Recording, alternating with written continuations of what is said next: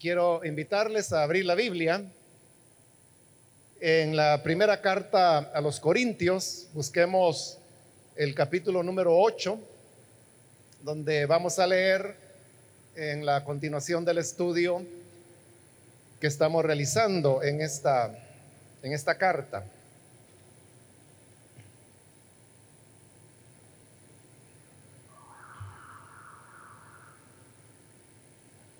Dice la palabra de Dios en Primera de Corintios capítulo 8, versículo 1 en adelante. En cuanto a lo sacrificado a los ídolos,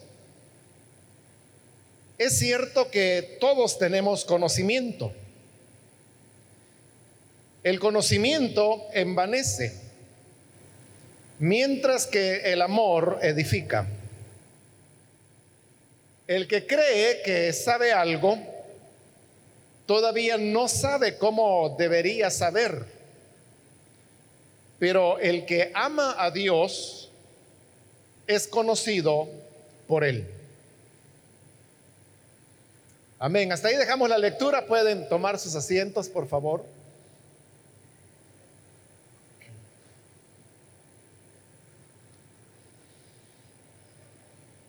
Este hermanos, hemos comenzado a leer la palabra en este capítulo 8, lo cual significa que estamos ya dejando el tema de las recomendaciones que, que, Pablo daba en base a las preguntas que los corintios le habían hecho sobre el tema de las relaciones de pareja dentro del cristianismo, que es el tema que se trató en el capítulo 7, el anterior. Hoy, al llegar a este capítulo 8, encontramos que hay ya un cambio definitivo de tema. Pero antes, hermanos, de entrar a considerar los versículos que hemos leído hoy, quiero recordarle algo que dijimos en la introducción de la carta, que fue hace bastante tiempo atrás, pero que también yo he venido repitiendo precisamente cuando pasamos de un capítulo a otro. Y es que entre Pablo y la iglesia de Corinto hubo un intercambio de cartas bastante grande. Cartas que Pablo les enviaba a ellos y cartas que los corintios le respondían al apóstol. De manera que en lo que hoy nosotros conocemos como primera y segunda de Corintios, que para nosotros son dos cartas, en realidad hoy se sabe que, que son más cartas. Y esto pues se lo he explicado antes. En realidad son seis cartas las que están contenidas entre lo que hoy conocemos como primera y segunda de Corintios. En primera de Corintios hay dos cartas y en segunda de Corintios hay otras cuatro cartas. Las cartas que los corintios le enviaron a Pablo, no tenemos ninguna de ellas. No se conservaron porque no era interés de los primeros cristianos conservar, por ejemplo, lo que los corintios pudieron haberle dicho o pudieron haberle preguntado a Pablo. Lo que les interesaba a los primeros cristianos es lo que Pablo decía. Y eso es lo que tenemos en estas cartas. Ahora, ¿cómo sabemos o cómo se sabe hoy que en realidad en Primera de Corintios, por ejemplo, hay dos cartas y que en Segunda de Corintios hay cuatro cartas. ¿De dónde se saca esa idea?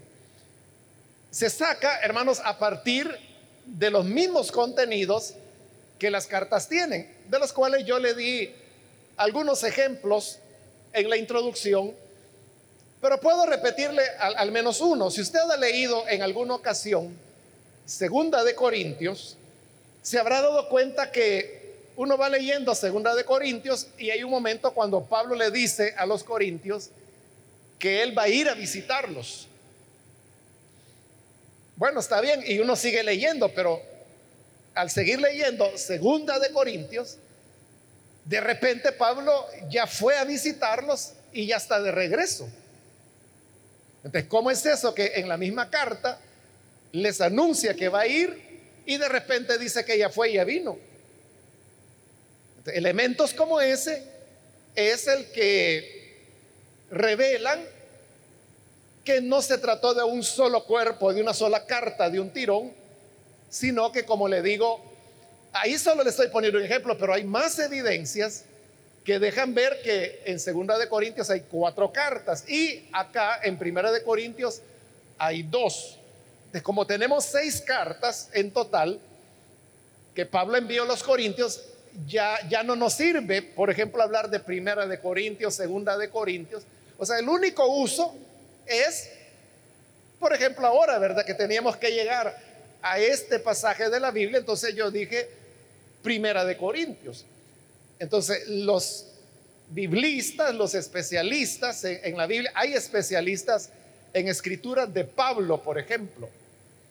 O sea, ya no es como antes, ¿verdad? Que el que era biblista era especialista en toda la Biblia, en todas las escrituras. Por eso se le llamaba biblista.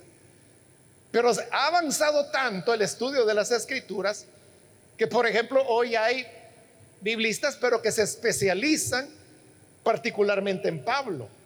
Entonces, estos especialistas lo que hacen es que en lugar de utilizar números para las cartas, porque se confundiría con cómo las tenemos hoy, primera y segunda, entonces lo que hacen es que utilizan letras y así hablan de Corintios A, Corintios B, Corintios C, Corintios D, Corintios E y Corintios F, que sería la última. Y esta nominación de ponerle A, B, C, D hasta la F va en orden cronológico. Es decir, que Corintios A fue la primera carta que Pablo les envió. Corintios B fue la segunda y así sucesivamente hasta llegar a Corintios F, que sería la que envió por último, o por lo menos la última de las que se conservaron, que sería Corintios F. Ahora, centrándonos en Primera de Corintios, aquí tenemos Corintios A y Corintios B. Es decir, la primera carta que Pablo envió a los Corintios y la segunda. La base y la verdad es que la mayor parte de lo que hoy conocemos como Primera de Corintios es Corintios B, es decir, la segunda carta que, Pablo envió. Esa, es la base que incluye la introducción y la despedida. Pero Corintios A, que fue la primera, está distribuida, digamos, si Corintios B es como la base, el gran depósito, lo que hicieron los primeros cristianos fue que Corintios A la dividieron en varios segmentos y comenzaron a introducirlos dentro de Corintios B y así dio origen a lo que hoy conocemos como Primera de Corintios. Le he dado esta introducción porque en este capítulo 8, que usted puede ver que es un capítulo corto, se nos va a hablar acerca del tema de los sacrificados a los ídolos, de las comidas sacrificadas a los ídolos. Pero otra vez, si usted ha leído con atención Primera de Corintios, se habrá dado cuenta que hay algo eh, en, torno a este tema de los sacrificados a los ídolos que no concuerda. Y es lo siguiente, que en este capítulo 8 uno puede entender que lo que Pablo está diciendo es que no hay ningún problema en comer de los sacrificados los ídolos. Porque dice que los ídolos nada son. Porque dice que aunque a los ídolos se les dé el nombre de dioses o de señores, en realidad no existen. Porque son ídolos, son, son falsedades, son imaginaciones de la gente. Y luego, más adelante, también él dirá que la comida no afecta la espiritualidad de una persona la frase famosa de él, donde dirá que ni porque comamos seremos más, ni porque no comemos seremos menos. Es decir, nadie crece ni reduce su espiritualidad por lo que coma. Entonces la conclusión que uno sacaría de este capítulo 8 es que no hay problema que se pueda comer de los ídolos, porque los ídolos nada son y porque la comida en nada afecta al creyente. El problema es que dos capítulos más adelante, en el 10, otra vez Pablo va a desarrollar el tema de los ídolos, pero ahora él dice, dirá ahí en el capítulo 10, los sacrificados a los ídolos, a los demonios se sacrifican. Y por lo tanto él recomienda a los creyentes que no deben comer de los sacrificados a los ídolos. ahí está, mire. Igual que el ejemplo que yo le ponía en segunda de Corintios, solo para que usted recordara un poco de la introducción, de que Pablo dice voy a ir y de repente está escribiendo que ya fue. Algo parecido ocurre aquí en Primera de Corintios, que primero aparentemente Pablo está diciendo pueden comer de los sacrificados los ídolos. Y dos capítulos después está diciendo que no, porque los sacrificados los ídolos es sacrificado a los demonios. Entonces, ¿cómo es eso que en una sola carta, supuestamente, Pablo dice una cosa y después la está contradiciendo? No puede ser, ¿verdad? Claro, esto que le estoy explicando solamente lo notan las personas que leen con detenimiento, en este caso Primera de Corintios. Entonces, ¿cómo se puede explicar eso? Que Pablo primero dice una cosa y luego dice la contraria. La explicación es que uno de esos pasajes corresponde a Corintios A, que fue la primera carta que él envió, y el otro corresponde a Corintios B. Todo lo que vimos, hermano, en realidad desde el capítulo 6 y va a ser hasta el capítulo 9, todos esos tres capítulos, 6, 7, 8, 9, son Corintios B. Es decir, que lo que hoy hemos leído es parte de la segunda carta que Pablo envió a los Corintios. Pero antes ya había enviado otra, que era Corintios A. Y ese pasaje, donde él dice que lo sacrificado a los ídolos, a los demonios se sacrifica, está en el capítulo 10. Y el capítulo 10 corresponde a Corintios A. Entonces, ahora entendiendo, ya ve, por eso, hermanos, esto de decir que en primera y segundo Corintios lo que hay son seis cartas, no es una cuestión solamente como diciendo, oiga hermano, aquí le traigo un flachazo que usted no sabe, pero se la voy a decir. O sea, no es esa la intención sino que el hecho de, entender que hay varias cartas que se unieron para formar lo que hoy tenemos, nos ayuda precisamente a entender cosas como esta, de cómo es que Pablo dice una cosa y luego otra. Entonces, el orden no es como lo tenemos. No es que el primero haya dicho lo que hoy hemos leído, parte de ello en el capítulo 8, y que luego dirá lo del... Es al revés. Lo primero que Pablo dijo es lo que está en el capítulo 10, que es Corintios A. Esa carta Pablo le envió.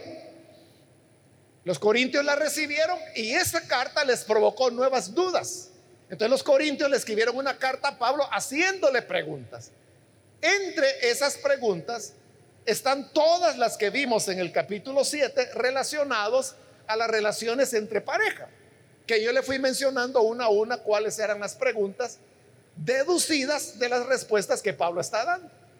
Entonces, en esta misma carta que los corintios le enviaron a Pablo, también le preguntaban sobre el tema de los sacrificados a los ídolos. Por eso note cómo comienza el capítulo 8, versículo 1, dice, en cuanto a los sacrificados a los ídolos. Pero esa expresión que Pablo está utilizando en cuanto es la misma expresión que ha utilizado en el capítulo 7 para ir respondiendo a cada una de las preguntas que le hicieron los corintios.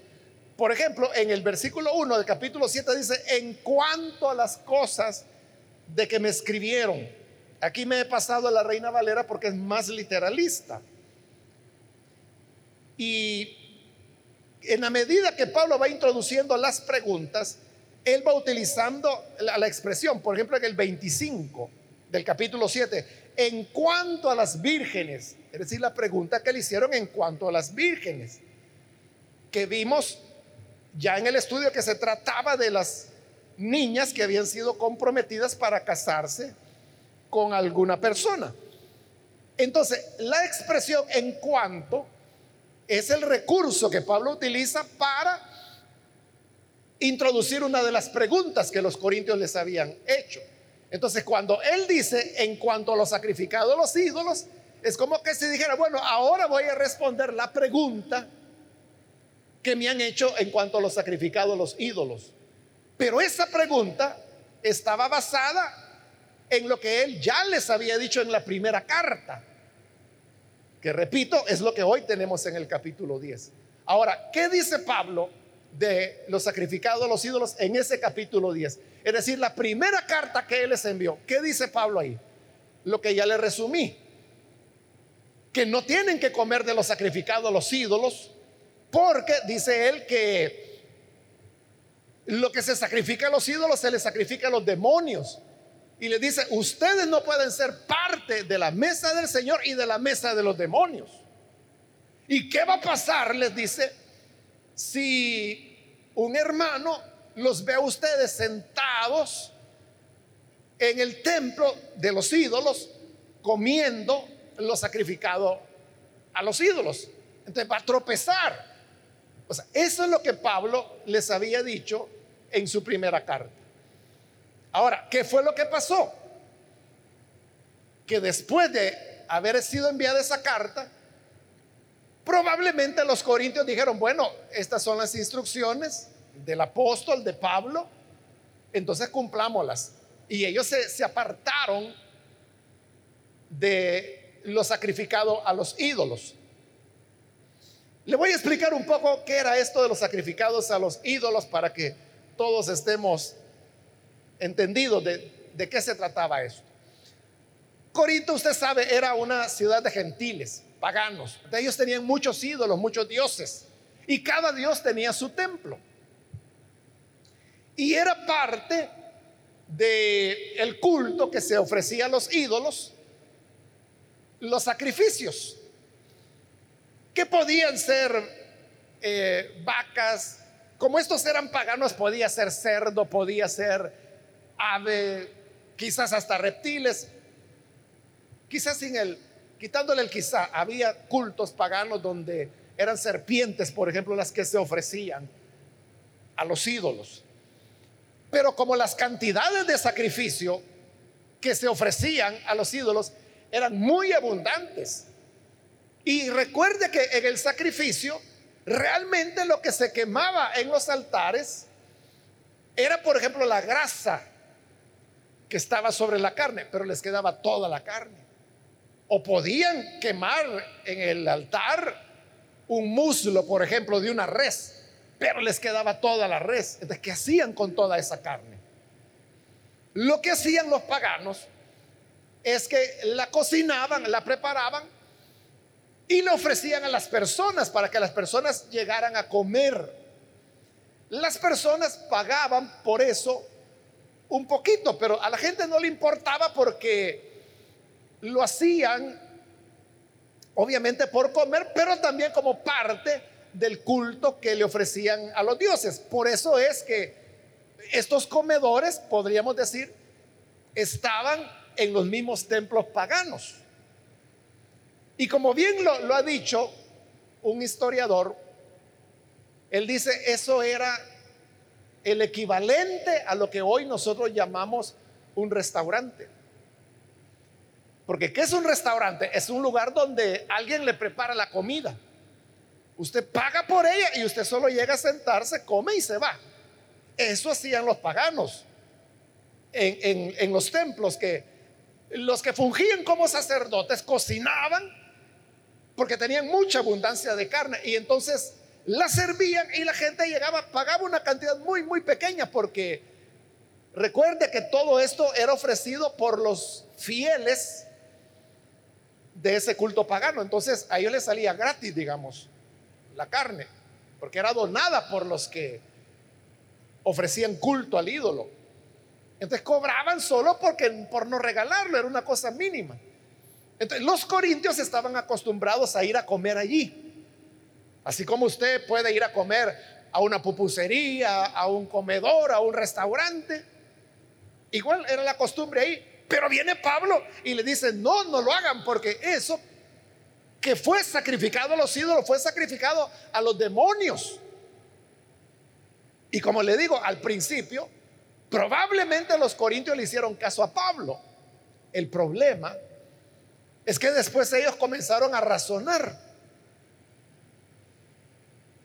y a buscar justificaciones para volver a comer de los ídolos, de los sacrificados de los ídolos. No porque estuvieran pensando que este era un ídolo y que había que servirlo como a Dios, no como parte de un culto a un Dios, sino que porque, igual que usted, que le dan deseo de ir a una pupusería. Pero si la religión le dijera, mira, no, no puedes ir, ni a pupusería, ni a comedor, ni a restaurante. Usted se puede aguantar por un tiempo, ¿verdad? Pero luego usted va a decir, bueno, pero, pero ¿por qué? Entonces los corintios comenzaron a ir de nuevo a comer de los sacrificados los ídolos por la facilidad que era comida ya cocinada, ya preparada. Y ellos tenían sus argumentos y los argumentos que tenían son los que Pablo está citando acá. Eso es lo que hay que tener muy en claro. Y, y al entender esto, descubrimos que no hay una contradicción entre esto que Pablo está diciendo y lo que ya les había dicho en Corintios A, que no comieran de los ídolos. Porque Pablo lo que está haciendo es que está tomando los argumentos de los corintios, que no son de él, son de ellos. Y eran tres los argumentos que los corintios utilizaban. El primero es lo que Pablo dice aquí, que parece que es Pablo, pero Pablo solo está repitiendo lo que los corintios decían. Y los corintios lo que decían es, todos tenemos conocimiento. ¿Y qué querían decir los corintios con eso que todos tenemos conocimiento? Querían decir, todos sabemos que solo hay un Dios verdadero. Y que por lo tanto los ídolos no son nada. Entonces nosotros sabemos que lo que se sacrifica a un ídolo se sacrifica a algo que no existe.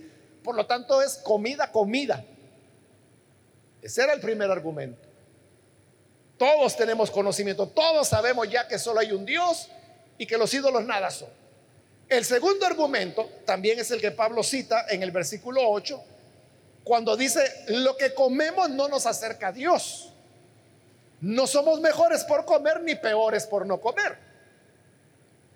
Que era una enseñanza de Pablo con la cual Pablo está de acuerdo. Y él está diciendo en este capítulo que está de acuerdo con esas afirmaciones. El problema es que de esas afirmaciones los corintios sacaban conclusiones erróneas. Y el tercer argumento, hermanos, es que los corintios, usted sabe que, o si no lo sabía, se lo cuento, los corintios despreciaban a Pablo. Porque habían llegado otras personas a Corinto, que era la iglesia que Pablo había fundado. Pero estos que habían llegado se hacían pasar como súper espirituales como super apóstoles. Y entonces le habían enseñado a la gente, no, si ese Pablo, ese no es nada, ese no es apóstol. Se agarraban los corintios de ese argumento y entonces decía, es que Pablo no es nada.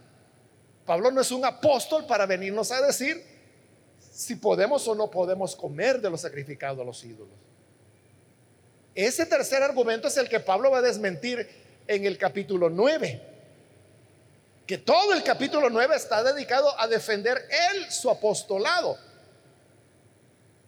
Porque es su respuesta a los planteamientos que los corintios le están haciendo.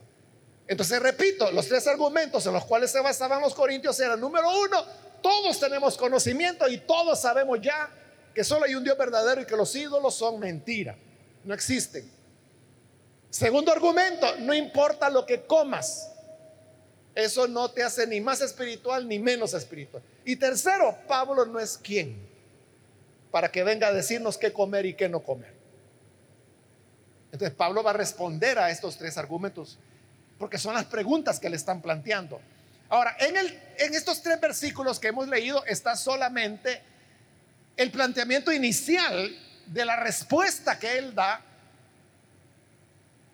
al primer argumento de los corintios. Por eso dice el versículo 1, en cuanto a lo sacrificado a los ídolos, es cierto. Y ahí donde le digo que Pablo está confirmando que los argumentos son correctos, porque él mismo se los había enseñado. Es cierto Dice Pablo que todos tenemos conocimiento. Es cierto, gracias a Dios, que ustedes ya entendieron que no son dioses los que se hacen con las manos, sino que solo hay un Dios verdadero que nos creó a todos. Pero ahora deben entender esto, dice Pablo. El conocimiento, este conocimiento que ellos decían tenerlo todos, el conocimiento envanece. El conocimiento normalmente hace que las personas se envanezcan.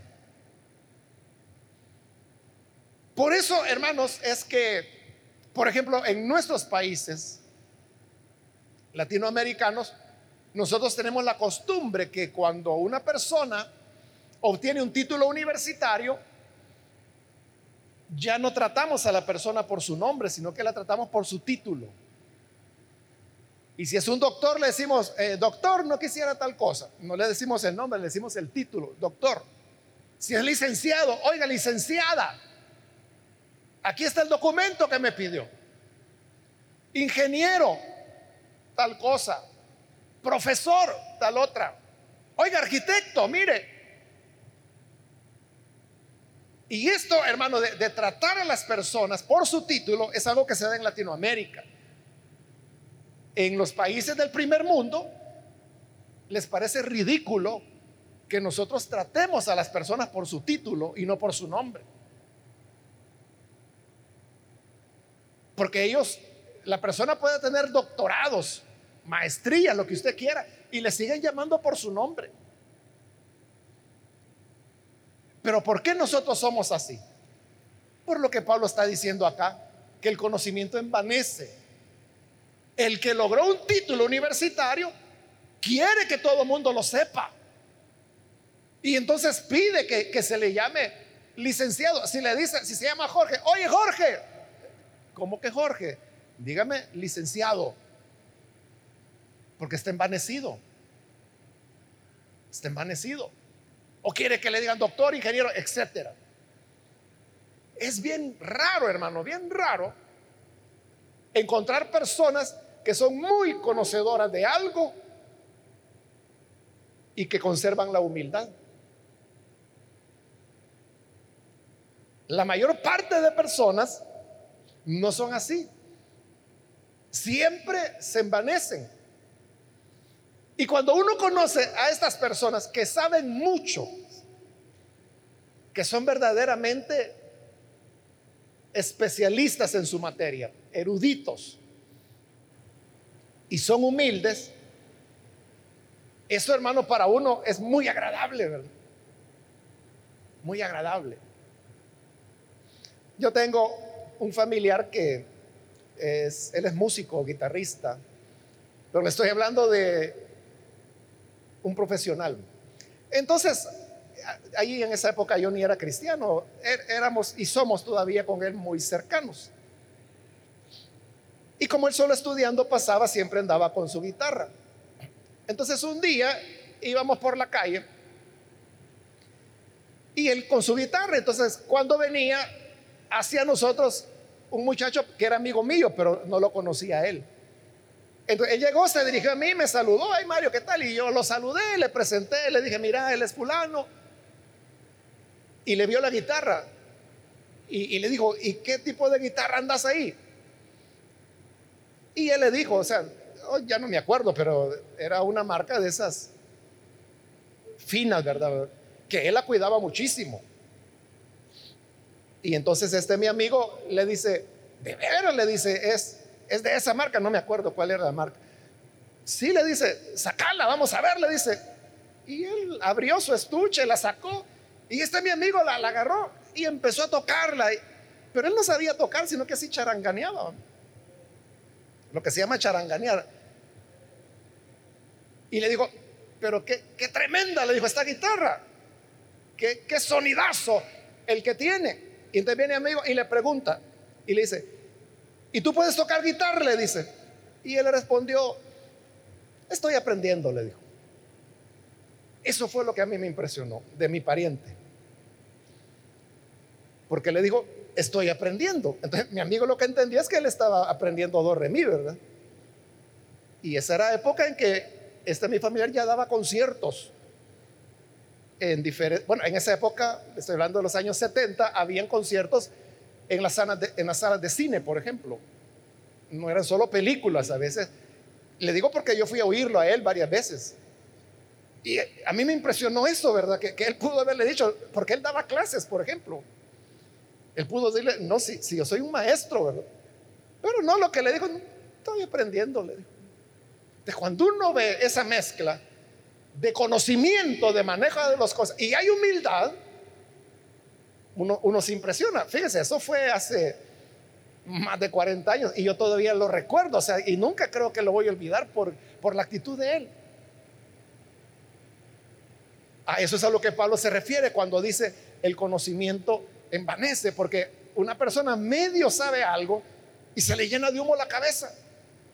Y entonces empieza a decir, no, es que yo soy aquí, yo soy allá, yo tengo tal experiencia, yo trabajé con tal persona en tal lugar, conoce el edificio tal, yo participé de esa construcción, quizá de bodeguero, pero como el conocimiento envanece, ya quiere presentarse como alguien. Entonces dice Pablo, ese es el problema del conocimiento. Ustedes dicen, todos tenemos conocimiento. Es cierto, dice Pablo. El problema es que ese conocimiento te puede llevar a envanecerte. Y eso es lo que estaba ocurriendo con los corintios. Que bajo el pretexto de que conocían, como lo vamos a ver más adelante en este capítulo, estaban pisoteando la conciencia de los hermanos. El versículo, bueno, el mismo versículo 1 le dice, el conocimiento envanece mientras que el amor edifica. El amor nunca va a fallar. Y por eso es que el amor siempre provocará edificación. El amor nunca va a provocar envanecimiento. Porque el amor es lo inverso a el orgullo o el egoísmo, la altanería que el ser humano pueda tener.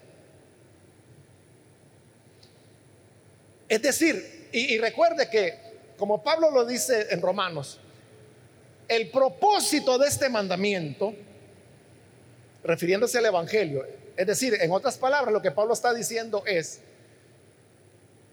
el propósito del Evangelio es el amor nacido de una conciencia limpia. Es decir, que el propósito no es el conocimiento por conocimiento. El propósito es el amor. Y por eso es que el amor siempre va a edificar. ¿Y por qué Pablo los pone en, en contradicción? Porque dice, el conocimiento envanece, pero el amor edifica. Los están poniendo. Porque es lo que él va a recomendar más adelante. Y es que es más importante edificar al hermano, aunque eso suponga que yo tengo que abstenerme. Es que aquí va a entrar a los temas de conciencia. Los temas de conciencia son aquellos donde las personas tienen diferentes apreciaciones acerca de algo. Por ejemplo, aquí comer de los ídolos. Estaban estos, por ejemplo, que eran los fuertes y que estos podían comer de los sacrificados a los ídolos y no les afectaba en nada. Pero había otros hermanos. Es lo que va a decir más adelante Pablo. Esto que ustedes dicen, todos tenemos este conocimiento. No es cierto, porque hay algunos que no lo tienen. No tienen este conocimiento. Versículo 7. Pero no todos tienen conocimiento de esto. Algunos, dice, siguen tan acostumbrados a los ídolos que comen carne a sabiendas de que ha sido sacrificada a un ídolo. Para esta persona era malo comer de los sacrificados los ídolos porque seguía pensando que el ídolo era un Dios falso, pero Dios. Entonces, ahí, ¿qué tiene que prevalecer? El que conoce y dice, no, no, no, no, no. Solo hay un único Dios verdadero. Tú estás equivocado. Los ídolos es una figura, pero no existe esa deidad. Pero el que está acostumbrado, dice Pablo, a pensar que sí es una deidad, le puede decir, ah, no, pero mire, es que fulano era cojo y fue al templo de los ídolos y mire, de ahí salió caminando bien. Te significa que el ídolo sí tiene poder. Si hay algo detrás del ídolo. Claro, él estaba equivocado, ¿verdad? Pero entonces hoy Pablo dice, ¿qué vas a hacer? Con tu conocimiento vas a decir, es que este es un ignorante. Y por lo tanto, yo voy a seguir comiendo porque no me voy a estar sujetando a un ignorante que no sabe ni siquiera que los ídolos no existen. Esa es una opción. Y la otra opción es amar a esta persona. Y a pesar de que yo entiendo que esta persona está equivocada, no tiene suficiente conocimiento, pero como la amo, no le voy a hacer tropezar. Entonces, por amor, me abstengo. Y ahí donde dice Pablo, el amor siempre va a edificar. El conocimiento va a envanecer y va a destruir, va a herir. O como lo va a decir más adelante, aquel por quien Cristo murió se va a perder por causa tuya y de tu comida. Por andar comiendo, vas a perder a un hermano en Cristo, lo vas a hacer tropezar. Entonces, la recomendación de Pablo ante este primer argumento es, está bien, el argumento es correcto, él mismo se los había enseñado, pero saquen la aplicación correcta, que más que el conocimiento debe ser el amor. Me voy a detener hasta ahí, hermanos, porque ya no tengo tiempo, pero al menos llevémonos esa enseñanza. Y es de que el conocimiento bienvenido sea pero siempre y cuando nosotros continuemos siendo humildes, sobre todo con la persona que no sabe. Uno tiene que ser tolerante con aquella persona que viene preguntando algo que debería saberlo. Pero como no todas las personas caminan al mismo paso. Una persona me preguntaba ayer, creo que fue o ahora, y me decía, si yo me bautizo por segunda vez, me decía, ¿pierdo mi salvación? Y yo le pregunté, ¿por qué dice usted que se va a bautizar por segunda vez? Ah, porque a mí me bautizaron, me dijo, cuando yo tenía seis meses de edad. Entonces, no le dije, mire, la Biblia presenta el bautismo en agua como una decisión consciente que la persona debe tomar. Pero un bebé de seis meses no tiene esa conciencia para decidir de esa manera. De tal forma que ese no es un bautismo. Ah, me dijo, entonces significa que no hay problema si me bautizo por segunda vez. Y le acababa de estar diciendo que ese no era bautismo. Y ella seguía preguntándome, entonces no hay problema si me bautizo por segunda vez. Es que le dije, si entendió mi respuesta, usted no ha sido bautizado. Y si se bautiza es primera vez que se va a bautizar. Entonces me dice, no se pierde la salvación por bautizarse por segunda vez. Y yo le dije, es que no es segunda vez que se bautiza, es la primera. Bueno, al final la, hermana entendió. Lo que le quiero decir es que esa es la, la paciencia que uno debe tener, porque no todas las personas entienden como otra persona, que yo le aseguro que con la primera explicación hubiera entendido ya de una vez. Es más, si ella es una cristiana que tiene algún tiempo en el Evangelio, eso debería saberlo ya. Pero bien, hay que enseñarles. No lo entienden, hay que volver a repetir. No lo entendió tampoco, hay que volver a insistir. Pero esa paciencia la, da únicamente el amor. En cambio, aquel que solo es conocimiento, conocimiento. Entonces lo que le va a decir, mire, deje de estarme perdiendo el tiempo y hágame preguntas importantes. Aproveche que yo sí sé. Eso es jactancia. Y eso es lo que Pablo dice que produce envanecimiento. Que Dios nos ayude, hermanos, para que nosotros podamos ser humildes y que todos nos consideremos aprendices. Aprendices, todos estamos aprendiendo. Estamos aprendiendo de Dios. Y mientras más conozcamos, más humildes debemos ser, Eso lo dice en el versículo 2, pero no, no me voy a adelantar. Así que en la medida que más conocemos, más conscientes vamos a, a estar de lo tan poco que conocemos. Vamos a cerrar nuestros ojos y vamos a inclinar nuestro rostro. Antes de hacer la oración, yo quiero invitar, si hay con nosotros personas que todavía no han recibido al Señor Jesús como su Salvador,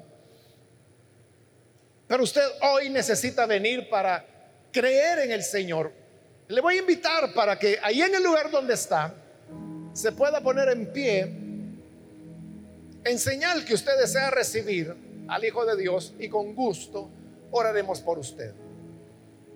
¿Hay alguna persona, algún amigo o amiga que necesita creer en el Señor? Póngase en pie